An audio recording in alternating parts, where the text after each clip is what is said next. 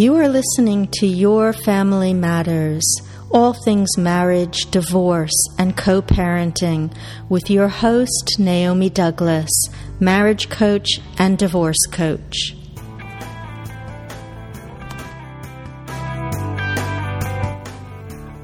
You are listening to Podcast 9 Co Parenting Outside of Court.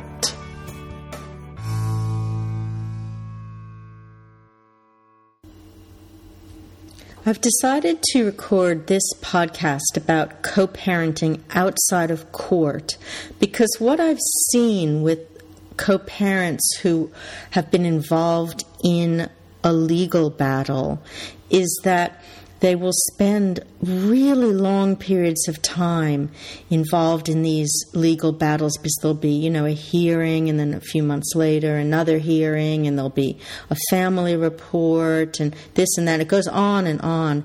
And during those time periods, um, things you know, become increasingly conflictual.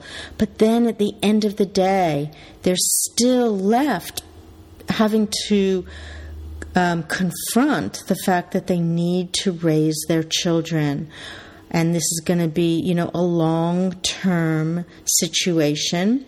The lawyers aren't always going to be there. The court isn't always going to be there. And they're still left, even after all of that expense and all of that, um, you know, pain and effort and energy and everything that goes on during a legal battle, they're still left with so many things that they have to find their way to, you know, live with and, and find a way to work with, despite the fact that they've invested so much into um, getting court orders and, and getting the court to intervene. And so, what I've really seen is that co parenting happens outside of the courtroom.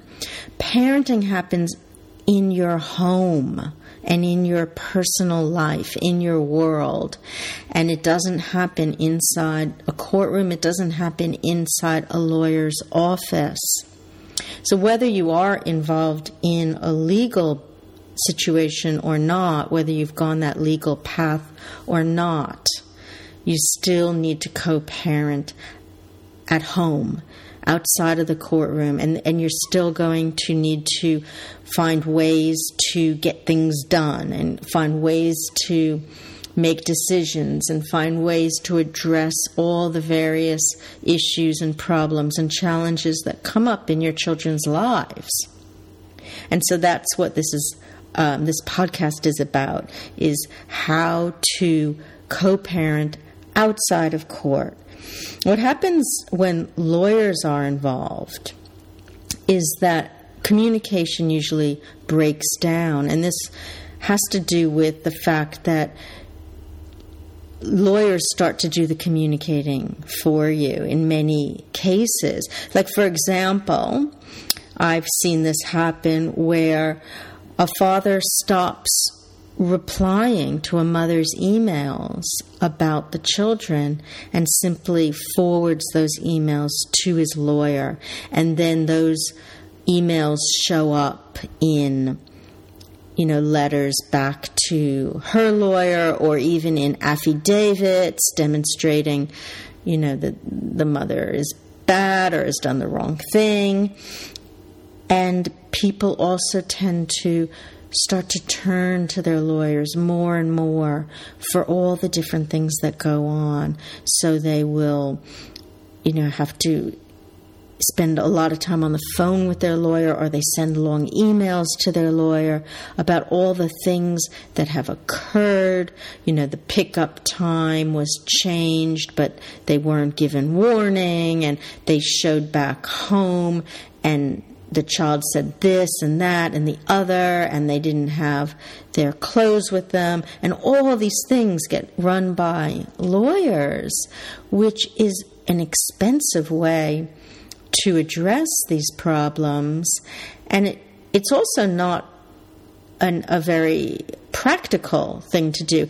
So, yes, people think that it's going to help their case or that they have to do that to you know keep their case strong or whatever it is that whatever that reasoning that rationale is for running all these things past lawyers. But i would really suggest that if you're going to get other people involved in these domestic situations that you get a professional therapist or you know divorce coach involved, a family therapist involved, somebody who can help you to find solutions that work well for children. Right? To find ways to parent in a divorced family that's actually good for the children. And children really suffer so much when they're living with ongoing conflict.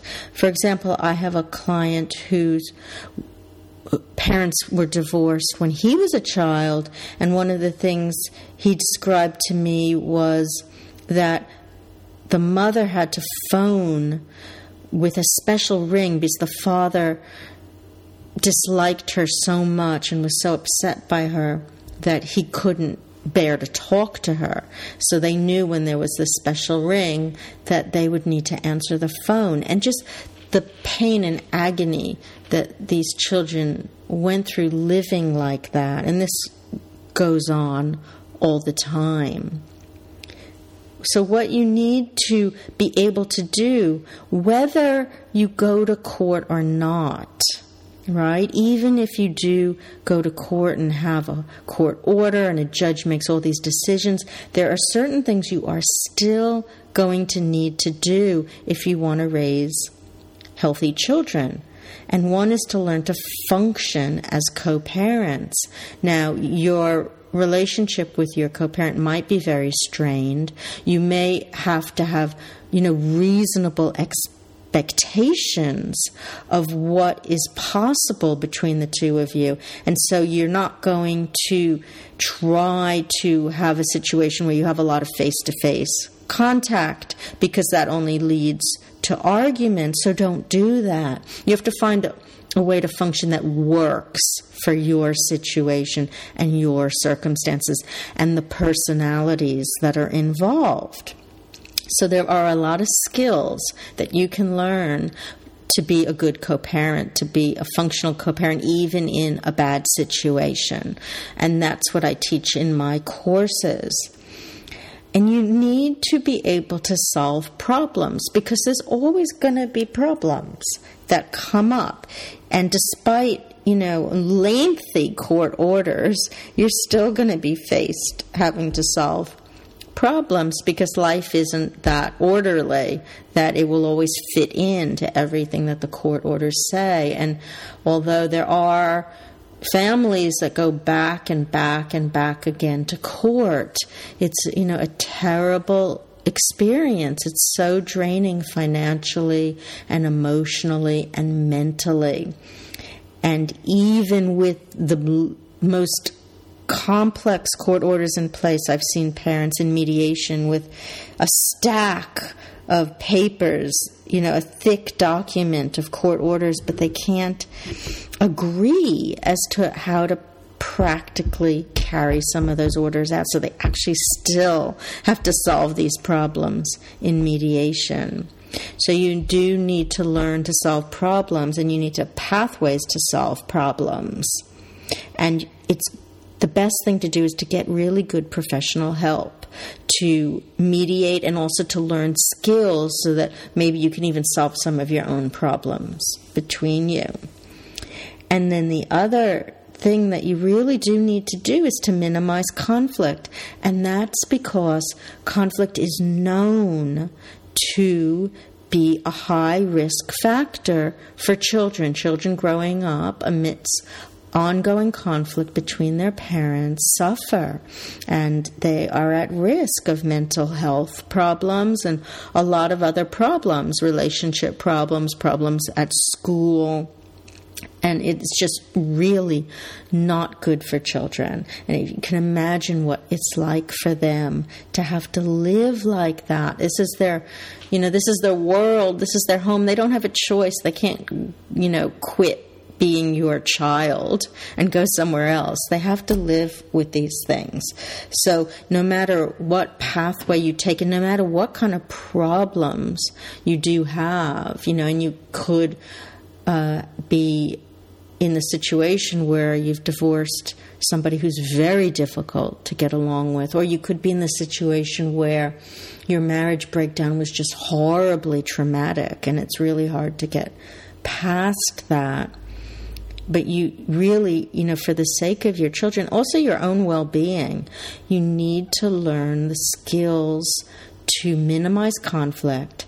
And if, and usually, you know, that conflict is enduring because of these relationship issues and these emotional issues.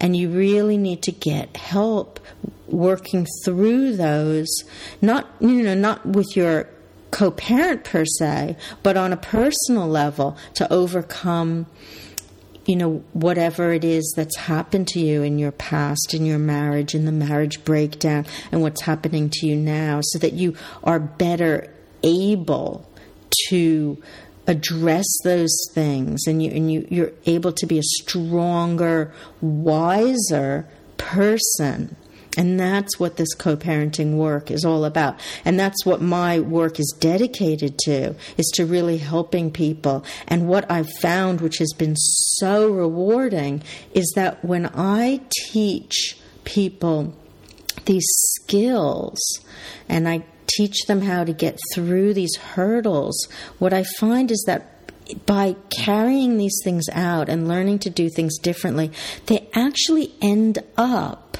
as a byproduct of that transforming themselves, learning life lessons and really personal lessons that they themselves really need to learn. And so they not only are able to transform their co parenting, they're able to transform all aspects of their life.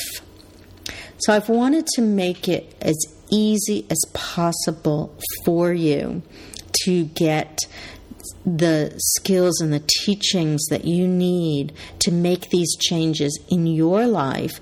And so, what I did is I developed a very simple course that's low cost. You don't have to commit to anything big in terms of time or money, and you can, it's a self guided uh, course. It's got five lessons. They're easy to follow, and they're going to provide a lot of value for you with a very small investment on your part.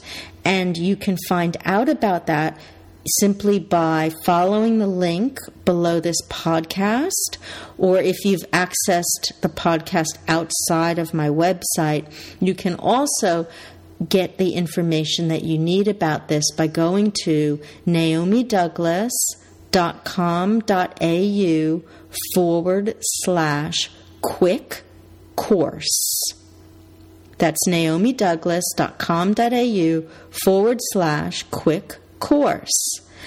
And I look forward to any comments, suggestions, questions, or feedback. I always love that. Take care. If you want more information, come and visit me at naomidouglas.com.au or write naomi at naomidouglas.com.au.